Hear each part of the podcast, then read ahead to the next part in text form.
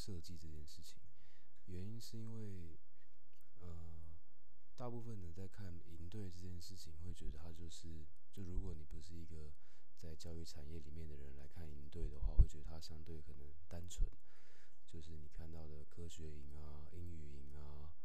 或是呃呃桌游营啊，就是好像就不是一个很复杂的东西。就如果你没办过，你大概也可以想象得到，科学营就是做各种科学实验嘛，就是很多课。然后实验 A、实验 B、实验 C 接在一起，然后一个主带，可能依据人数再配个几个助教，就这样。然后桌游营，他可能就玩游戏嘛，就从头到尾玩游戏，就这样，也是配个助教。然后英语营就是派可能呃行销上可能需要一些很特别经历的老师，然后派他来做主要英语课的授课，然后接一些可能。大学生啊，或是在外面补习班老师去把这个英语营做完，就是相对容易理解。那也是因为这样，所以很多人在看营队的的时候，就觉得哎办营队好像也不是什么很很复杂的事情，就是课程安排嘛，把它排一排就好了，问题不大。但呃，我们这边的角色比较特别，断重复做一样的科学营，也也不会重复做一样的的的桌游营。我们比较常呃做的营队，基本上都是呃需要做特殊设计跟规划的。举例来说，我们在去呃最早办的一次是游戏化口语表达夏令营，然后后来下一次办了桌游沟通表达营，后来再下一次办了办了什么？我们去年七月还办了什么？呃去年七月我们办了哦，去年七七月我们办了那个呃一日科学 YouTuber，就是一天之内要把实验做完，然后学会讲解，然后拍摄影片加剪辑，然后上传。那是七月办过的特别的营队，然后今年二月的时候办了，就我们有拍了一个纪录片，是叫那个是逃跑吧科学家，然后。逃跑吧科学家这个的整个规模就比较复杂，它是有很完整的剧情跟角色设定，然后又要结合科学手作，又要结合口语表达、团队合作。那为了做这整件事情的合理化呢，必须要有蛮完整的游戏机制上面的设定跟情境设定。那为了做到合理，我们就要有很多的道具。那这道具里面有些是现成的，有些需要。我们这边原创，然后可能是原创画出来、印出来，也有可能是原创做出来。那呃，我记得我们那时候办两天一夜的活动，我们道具的种类就有一百二十种左右。所以那时候我们在第二天要离开小叮当那个主题乐园的时候，他们总经理就经过我们正在搬东西，他就过来问说：“你们？”是办两天一夜的营队吗？我们说对啊，我们办两天一夜的，我们现在结束了。他说你们办两天一夜啊，什么东西这么多？这样就在他的理解里面，两天一夜的活动好像不会出现这么多的东西。确实，如果你以你的立场来思考，你要办一场两天一夜的活动，然后是营队，应该也不会想象得到，你好像需要一百二十个、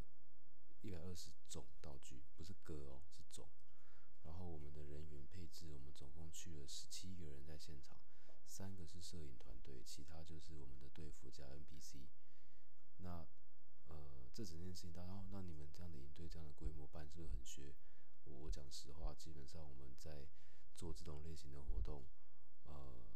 你为了这东西真的内容很好，后，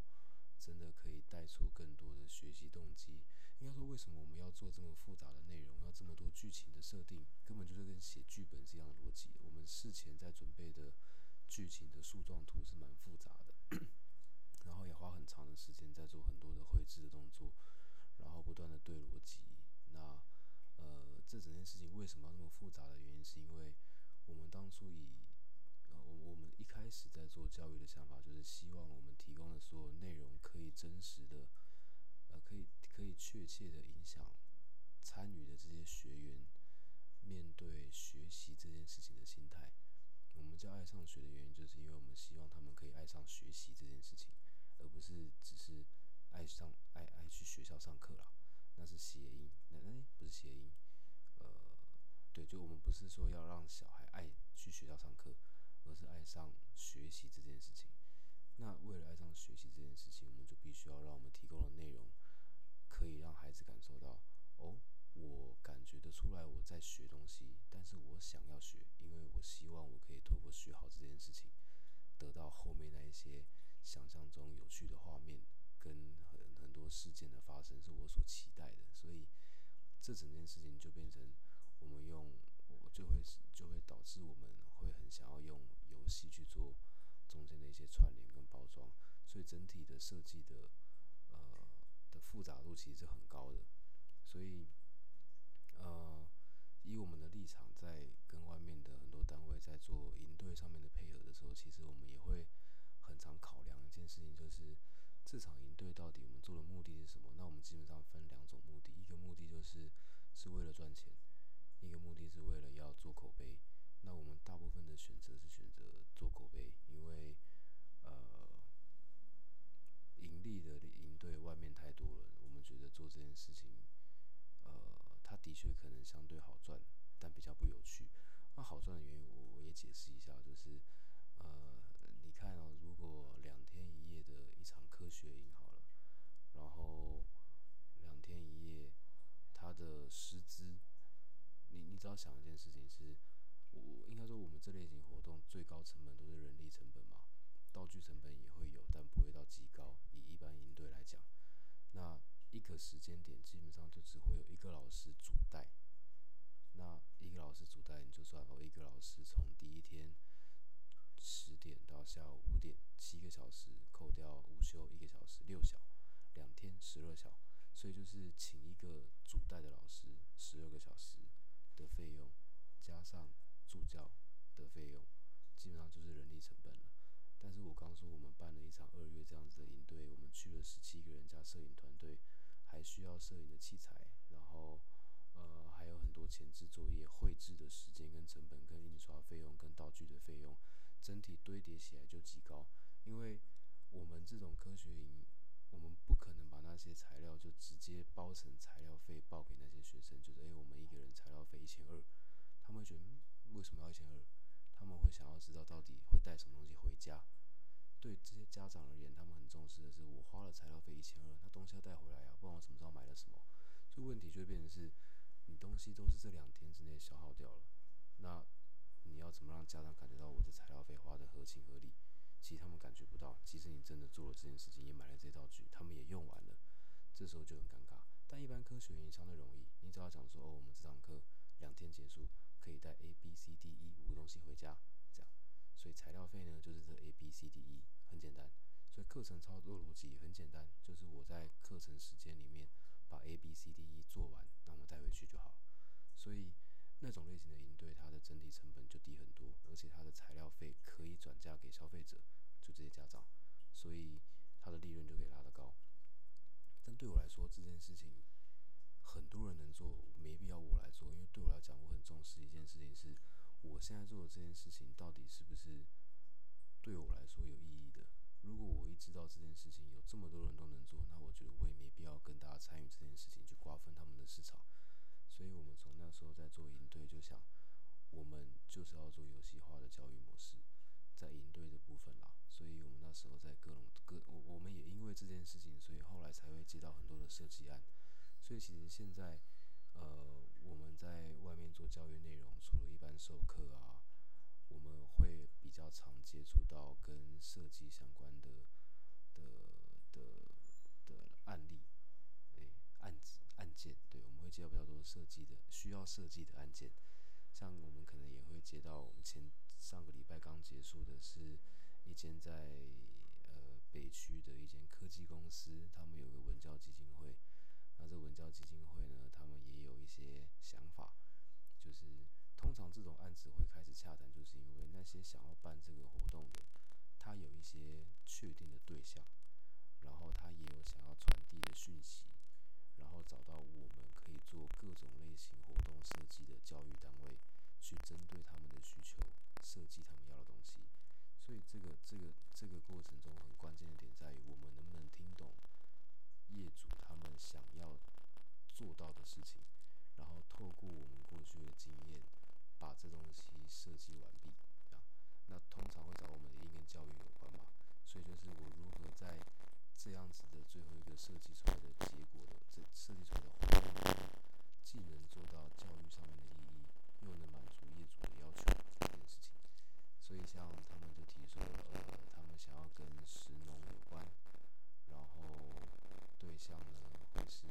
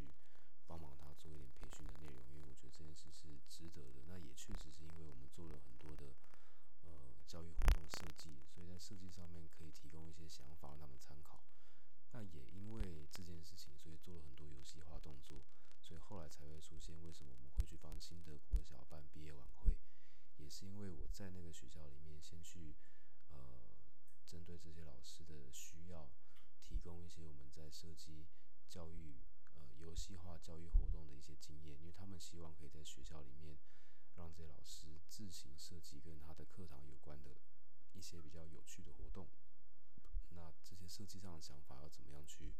拿捏，怎么样平衡啊？他想要听听看我们一些在外面操作的的想法，一些就是交流了。我其实还是不太会说我是去教教课，因为我觉得呃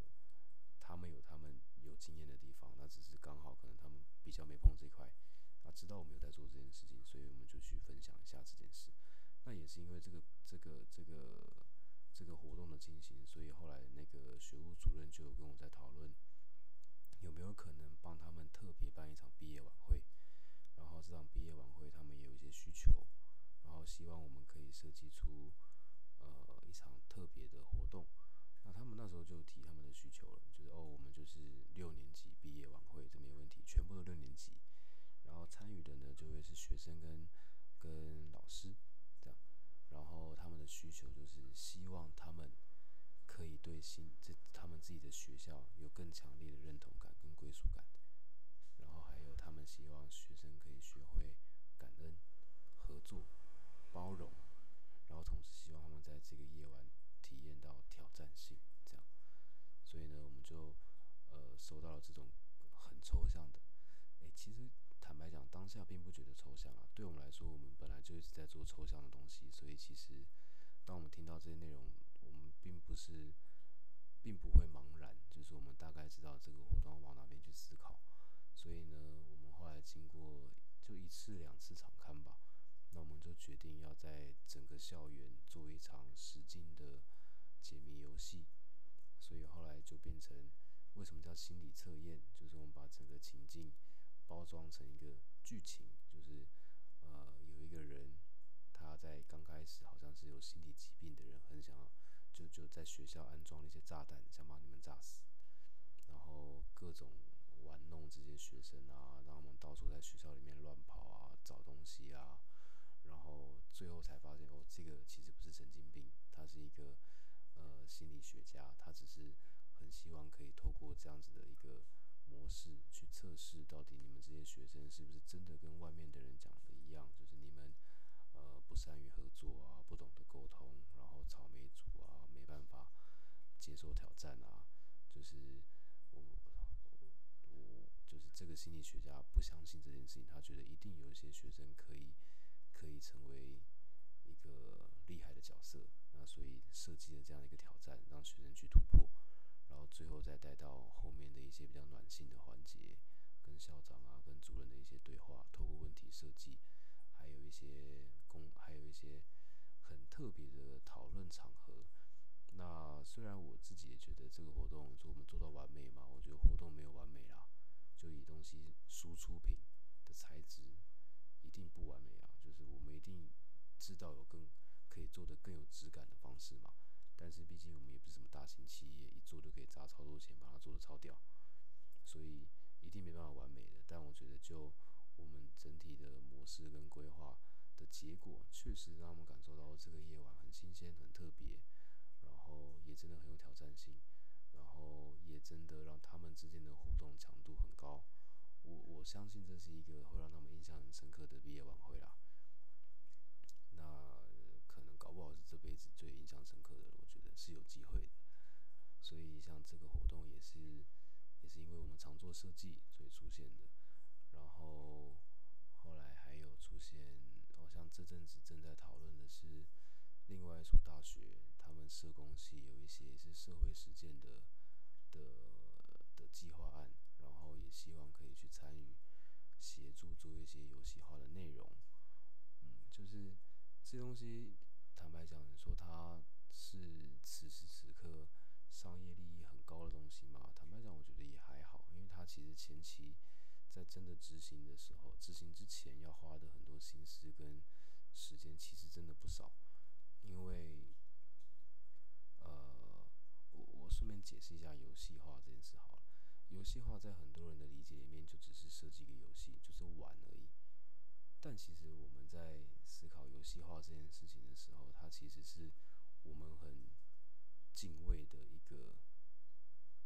领域吗？可以说领域吗？就我们是抱着很很严肃的心态在看待游戏化这件事情的，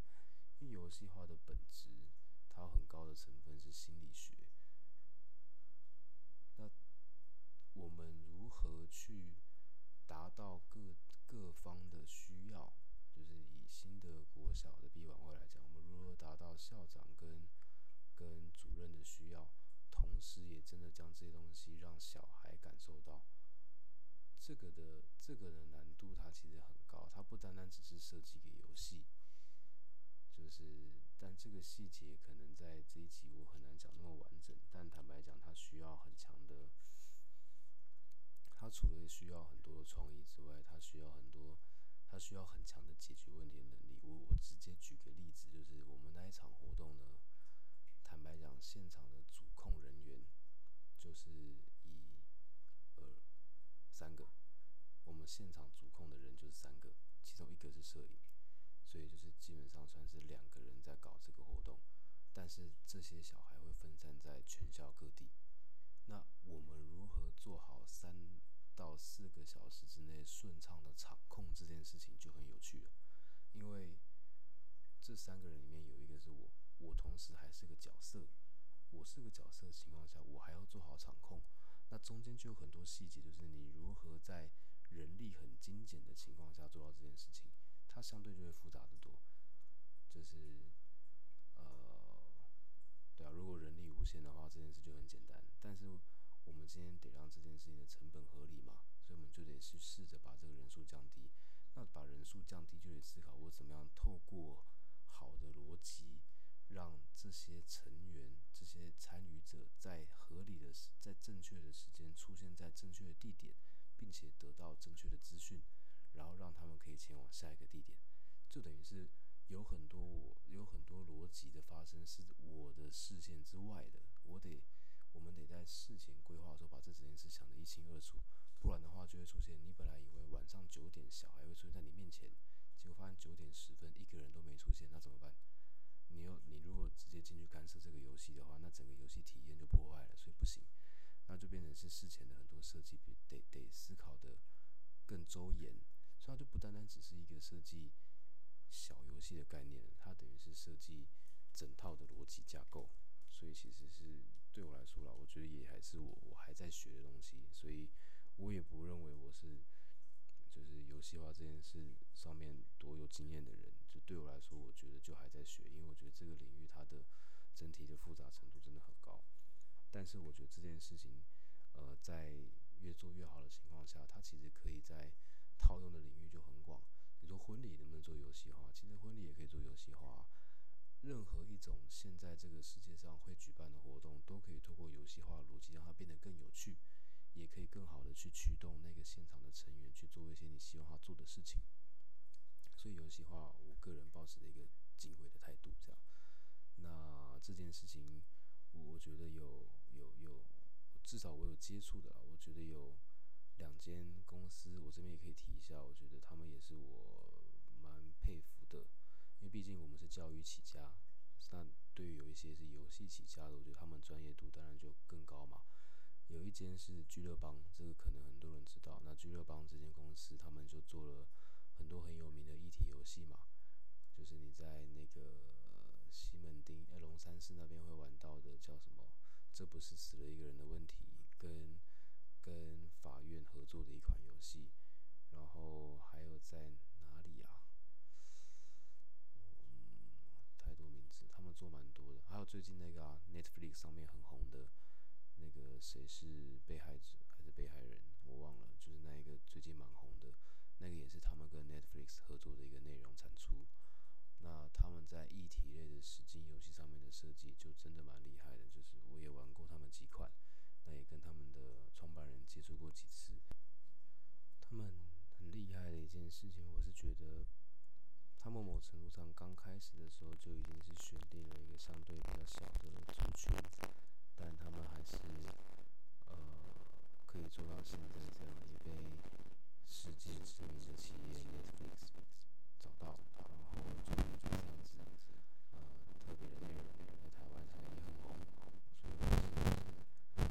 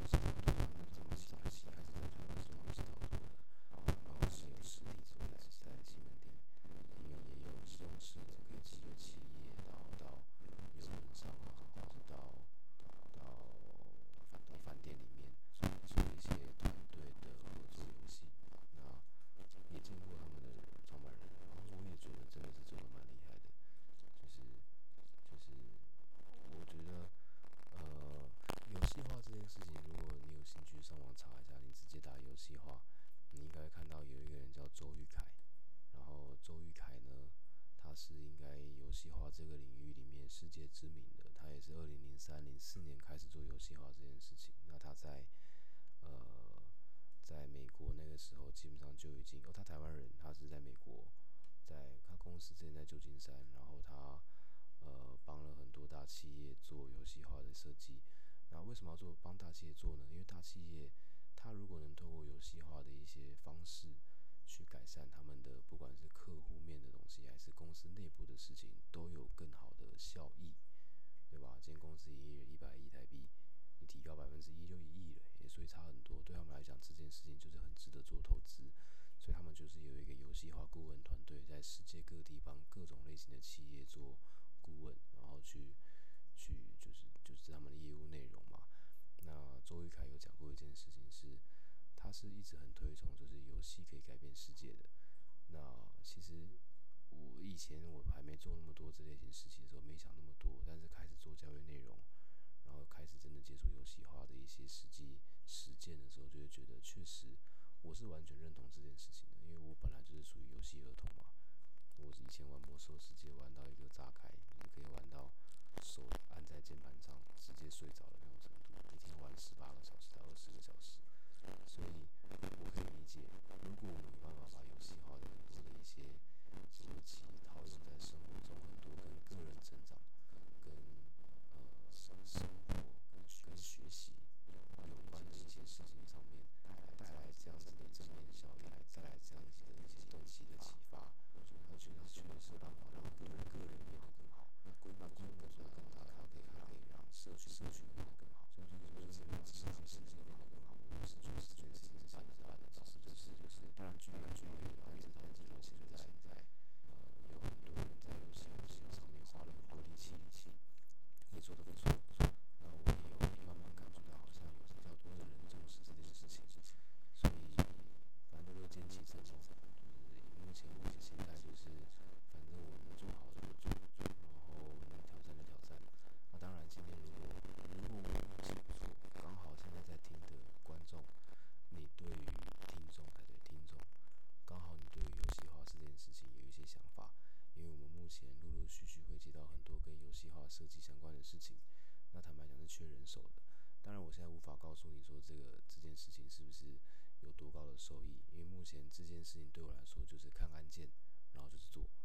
那有一些我目前知道我可能呃时间或能力上无法负荷的，我也不会去应接。可是陆陆续续会有出现这些事情，所以如果你是有兴趣的，你也可以透过很多管道找到我，然后我们可以再聊聊看，有没有可能一些案子，一起做一些内容，然后再针对这个案子做一些后续可能分润的讨论，我觉得都 OK。就是我是保持着开放心态这样子。对，所以为什么扯到这里呢？我不在，我本来不知道讲应对嘛。好，不管，反正就是扯到这里了，最后的收尾就变成游戏化设计了。那顺便再提一下，因为我在这个周末礼拜天下午有办一场叫做“无聊小聚”，有聚了少量的几个人做一些跟人生相关的游戏化有关的一个小讨论。如果刚好你有听到这部分你有兴趣也可以跟我们联络。那那个不是收费活动就是在一间咖啡厅里面呃只要符合咖啡厅的低消就可以来了。对那最后结束之前呢